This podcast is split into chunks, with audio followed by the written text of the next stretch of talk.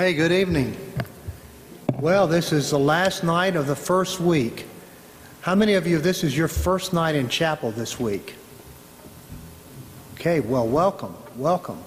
Uh, we're glad you're here.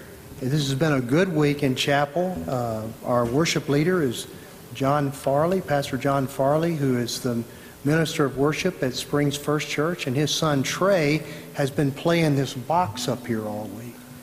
That's an amazing instrument, and uh, he's been doing quite a quite a good job for us.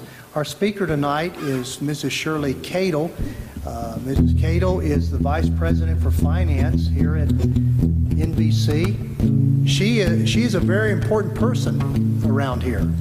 She controls the budget, and. Uh, and we're so thankful for uh, Shirley and the work that she does. Stand with me and let's read together 1 Chronicles 16, verses 23 through 25 and 28 through 29. I'll read the first slide and then you respond to the second. Sing to the Lord, all the earth, proclaim his salvation day after day. Declare his glory among the nations, his marvelous deeds among all peoples. For great is the Lord and most worthy of praise. He is to be feared or loved above all gods.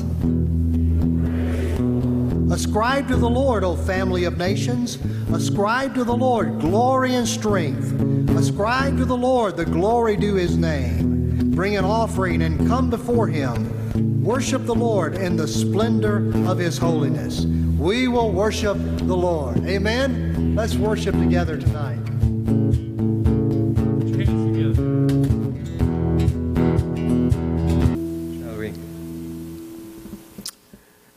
Father, it's good to be in your presence tonight.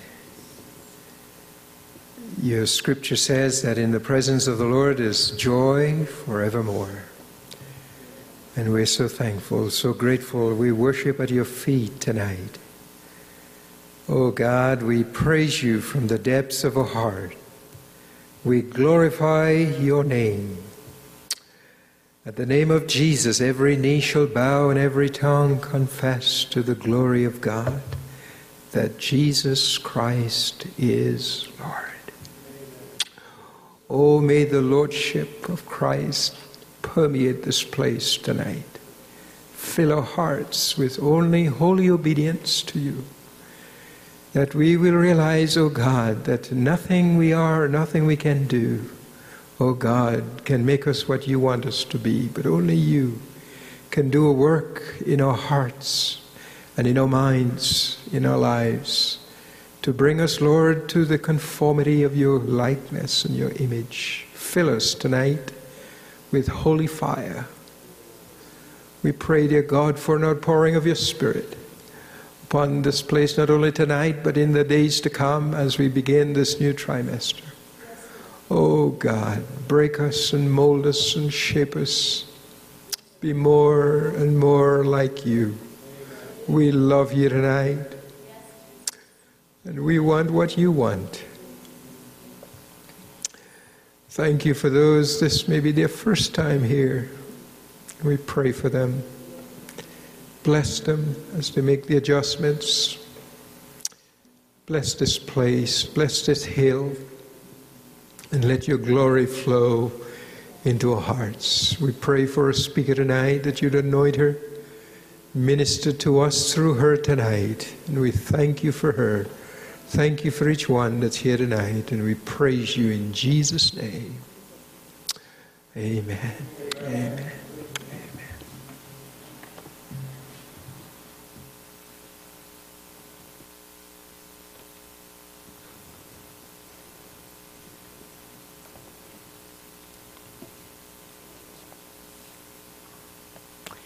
Guess what? I am not a preacher. So far this week, the speakers we have had have been wonderful men of God, and they've all been ordained clergy. And I just want you to know up front that I am neither a man or clergy.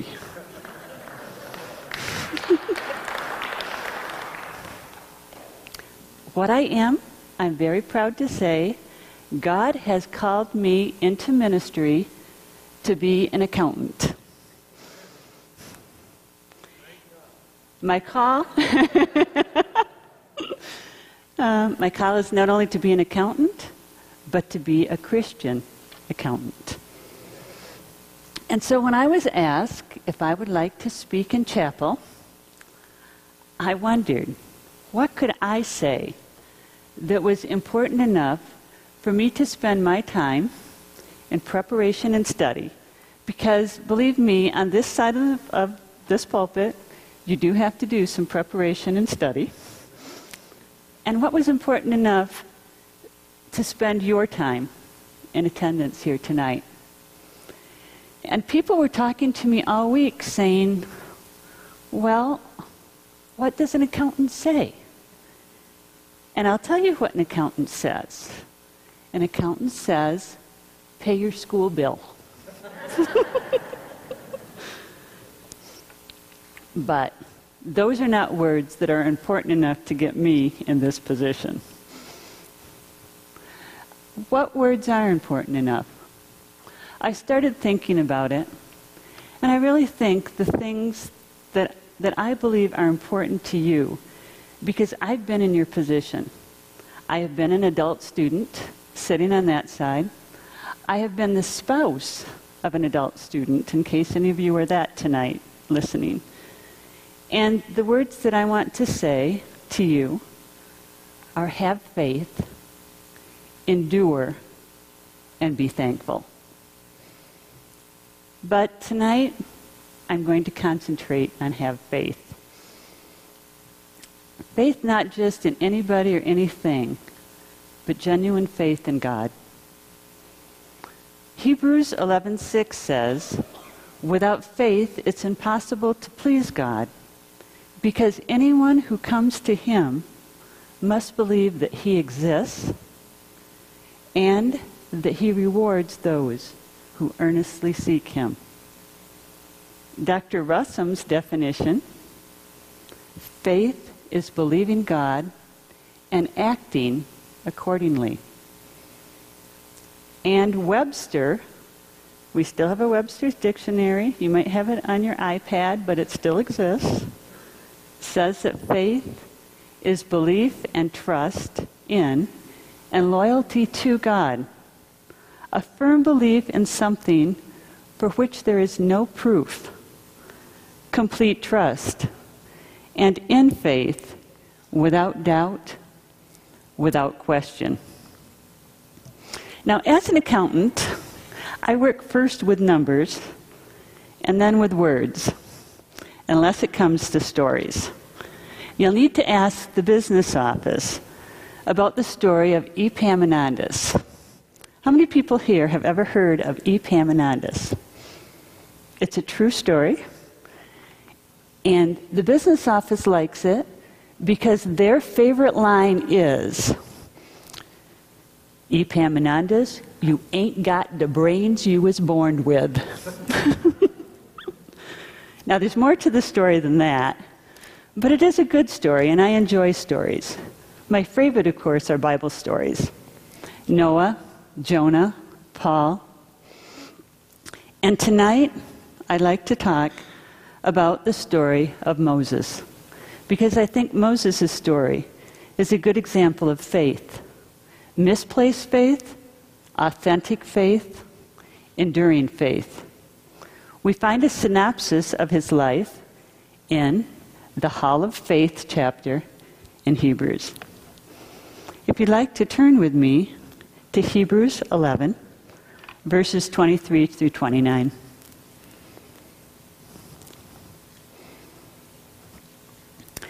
By faith, Moses, when he was born, was hidden three months by his parents because they saw he was a beautiful child and they were not afraid of the king's command. By faith, Moses, when he became of age, refused to be called the son of Pharaoh's daughter choosing rather to suffer affliction with the people of God than to enjoy the passing pleasures of sin. Esteeming the reproach of Christ greater riches than the treasures in Egypt, for he looked forward to his reward. By faith, he forsook Egypt, not fearing the wrath of the king, for he endured as seeing him who is invisible. By faith, he kept the Passover and the sprinkling of blood, lest he who had destroyed the firstborn should touch them. So, how many of you have never, catch this, never heard of Moses before, heard of his story? All right, we all know it. We all know that he was born during a difficult time in the country. We all know that his parents didn't want Pharaoh and the people of Israel to kill Moses, so they pitched him in the river. No, that wasn't exactly what happened. They put him in a basket and put him in a river because they had faith that God would protect him. And God honored that faith. Not only was he found by the daughter of Pharaoh, who kept him and raised him, but he had opportunity to be raised and influenced by his own mother. In fact, if you read the story, his mother was actually paid to raise him. Now, how many of you parents would like to be paid to raise your own children? uh, he wasn't raised just as a second rate citizen there. If you look at the story, he was actually considered, in verse 24, the son of Pharaoh's daughter. So I can imagine as this story goes on that as the grandson of the Pharaoh, he had a pretty, pretty cushy job. Would you imagine that the grandson of Pharaoh had power, position, prestige in the community, could just about do what he wanted to do? Not only was he part of Pharaoh's family, but his mother had let him know that he was also part of the chosen children of Israel. He was one of God's kids, the best of both worlds. Unfortunately, that life that was so charmed was what caused Moses to have faith in his own abilities, a misplaced faith in himself. So we go on with the story, and Moses, knowing that he is destined for greatness, and perhaps with some understanding that he's supposed to play some part in freeing the children of Israel, is out taking a walk and surveying his kingdom on both sides. So, what does he see? He sees an Egyptian who's beating up on one of his fellow countrymen one of the people he's associated with, one of God's chosen children. And what does he do? First, he looks both ways. Now, human nature says if I'm going to do something that I'm not really sure I'm supposed to be doing, the first thing to do is to check out to make sure that nobody else is looking. So, by checking out, seeing that no one else is looking, he goes up and punishes the Egyptian by killing him. So, so what happens? Moses, with his charmed life, with his influence in Pharaoh's family, with his connection with the children of Israel, gets hunted by Pharaoh. Pharaoh is now threatening his life. The power, the prestige, the position made no difference at all. What happens with the children of Israel? He's one of them. Maybe he expected them to stand up for him, defend him. No, no way. Those children of Israel, if you think about it, if he looked both ways and nobody was looking, who was it that got that information to Pharaoh? It had to be conversation from those very children that he was trying to defend. So, here is Moses, hunted by Pharaoh, rejected by his fellow countrymen out of the country. He spends the next 40 years wandering in the wilderness in Midian and tending sheep. Now, just as a side note, especially if you were here last night and listened to the sermon, um, Dr. Church alluded to this that even when Moses was there suffering the consequences of a poor decision, God was working on his behalf. It was during that time that he acquired his wife, that he got his sons, that he got a very wise and supportive father in law. And yes, regardless of what you guys think, all three of those things are blessings. And he also got work experience that would be invaluable when he was leading the children of Israel later on in the desert. So even when we make poor decisions, God is still working on our behalf and can still use those decisions for our good. Okay, that was my side note. Back to the story. Um, what I want to know, or what Moses, the story of Moses leads us to ask ourselves at this position, is what are we relying on? Are we relying on ourselves? Are you relying on the fact that you have a call? Are you relying on your resources, your connections, your friends? When that challenge comes that threatens your call, exceeds your money, your resources, the things that you possess is bigger than you are, what then? We need to look and see where is our faith? Is our faith misplaced? Or is our faith authentically placed on God? If you aren't facing difficulties right now that are challenging you, don't worry, you will be. In this world, you will have troubles. And it's only with that faith in God that you can get through those things. As we continue this story, the next step is where God encounters Moses. I never like to say Moses encounters God because God always is the one that takes the first step that's seeking us. And that's exactly what happened to Moses in the wilderness. He had the burning bush experience. That was the attention getter. Doesn't God sometimes have to get our attention? So you've got this bush, and this bush is burning. Now, I don't know how many of you guys know anything about fire, but in the last two years, Colorado Springs has had more than their share of fires. The Waldo Canyon, the Black Forest, the Royal Gorge burned 25,000 acres, homes, buildings, even lost uh, two lives, I believe, in the fires. Fire typically looks for a fuel source, spreads itself out, keeps burning. When it runs out of fuel, it burns up. So we come back to the bush. The bush is not seeking other fuel sources. It's not burning up. It's not being extinguished. And Moses, doing what people do who are inquisitive humans, goes to check it out. So God calls to Moses from the bush. The first encounter with God, God says, Moses, take your shoes off. Then God identifies himself. It's, it is I am. And then God gives Moses the mission that Moses needs to fulfill that call that God has placed on his life. You all are here because you're in process of fulfilling the mission, the, of carrying out the mission to fulfill the call that God has placed on your life. The only way that you're going to be able to succeed, told you, I'm an accountant, not good with words, is if you have that genuine faith in God.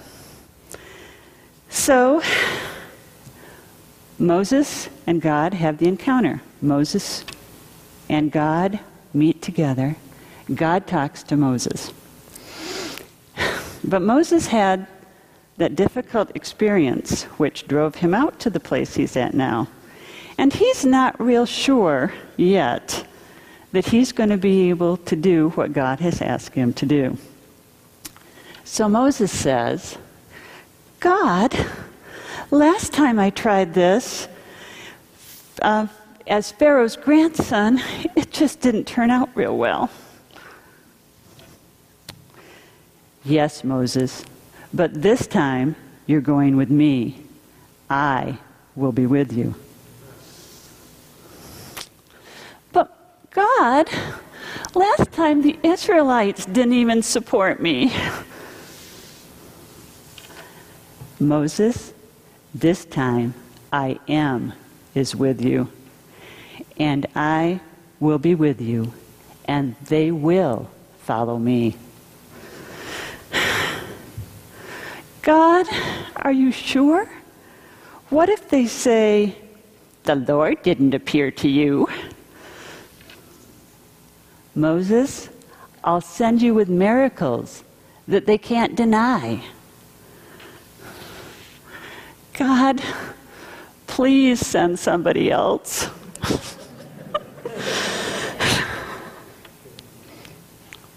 okay, Moses, not my first choice, but I'll send Aaron to help you. And I'll be with both of you, and I'll teach you. But his job will be speaking to the people. And you are still the one that I am calling to work directly with me. Oh, and don't forget your staff. You're going to need it.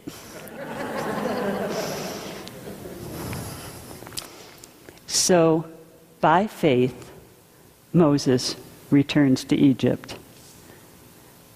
The question is have we had that encounter with God that was so authentic that we knew that nothing could happen in our lives that God could not handle?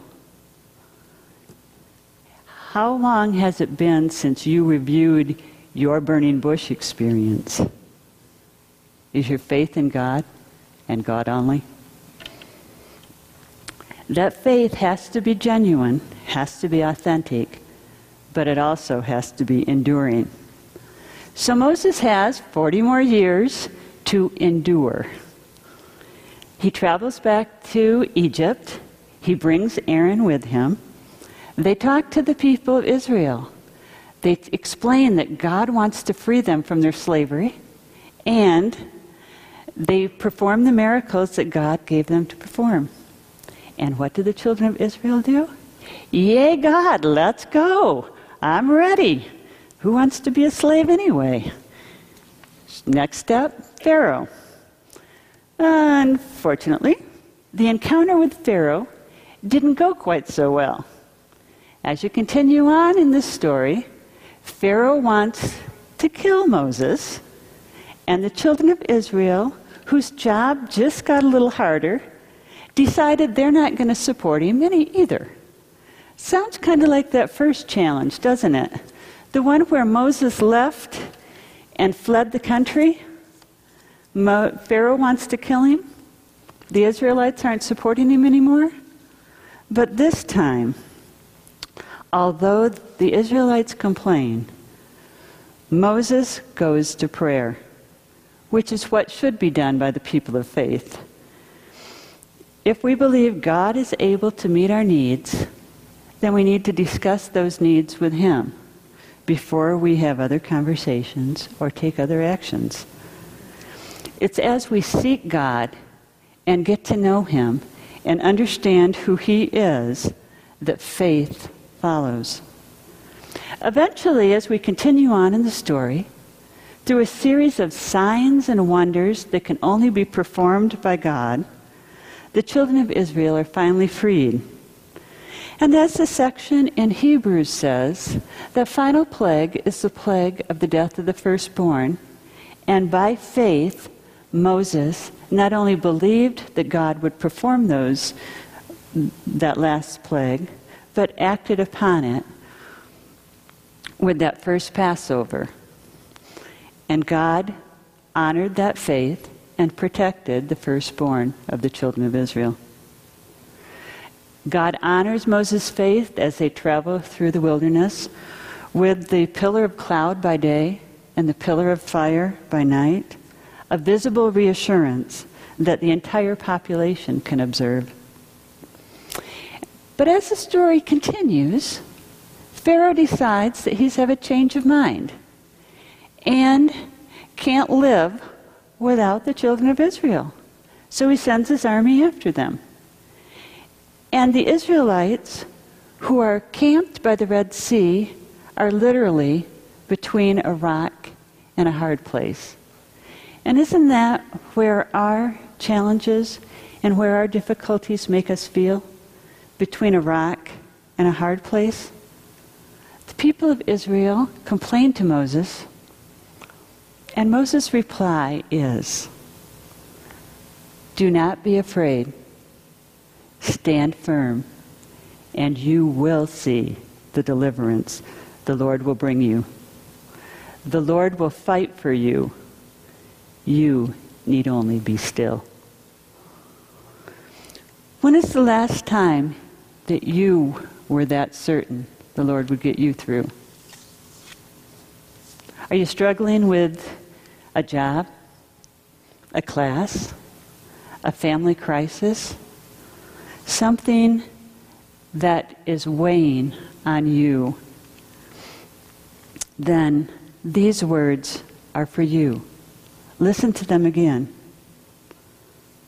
Stand firm, and you will see the deliverance of the Lord. The Lord will fight for you. You need only be still. Time and time again, Moses encountered challenges the golden calf, the disputes over his right to lead, the discouraging report of the ten spies that ultimately kept this generation from going into the promised land. John 16:33 says, "In this world you will have trouble." But it goes on to say, "But take heart. I have overcome the world." As with Moses, if you have faith that endures, you will be listed in the hall of faith and you will receive the prize of the well done from Jesus himself. Misplaced faith, authentic faith, enduring faith. It's only when we have complete trust in God without doubt, firm belief in that for which there is no proof, being sure of what we hope for, and certain of what we do not see, that we can have the faith to make it to the final goal. The more we get to know God, the more we seek Him, the greater that faith will be. Let me end with a selection from Hebrews 12, starting with verse 1. Therefore, since we are surrounded by such a great cloud of witnesses, let us throw off everything that hinders and the sin that so easily entangles, and let us run with perseverance the race marked out for us. Let us fix our eyes on Jesus, the author and the perfecter of our faith.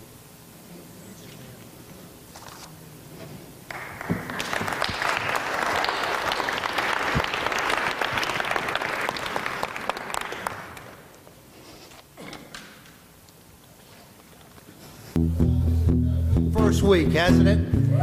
I want to thank Mike Aaron Beatty. Mike, raise your hand there.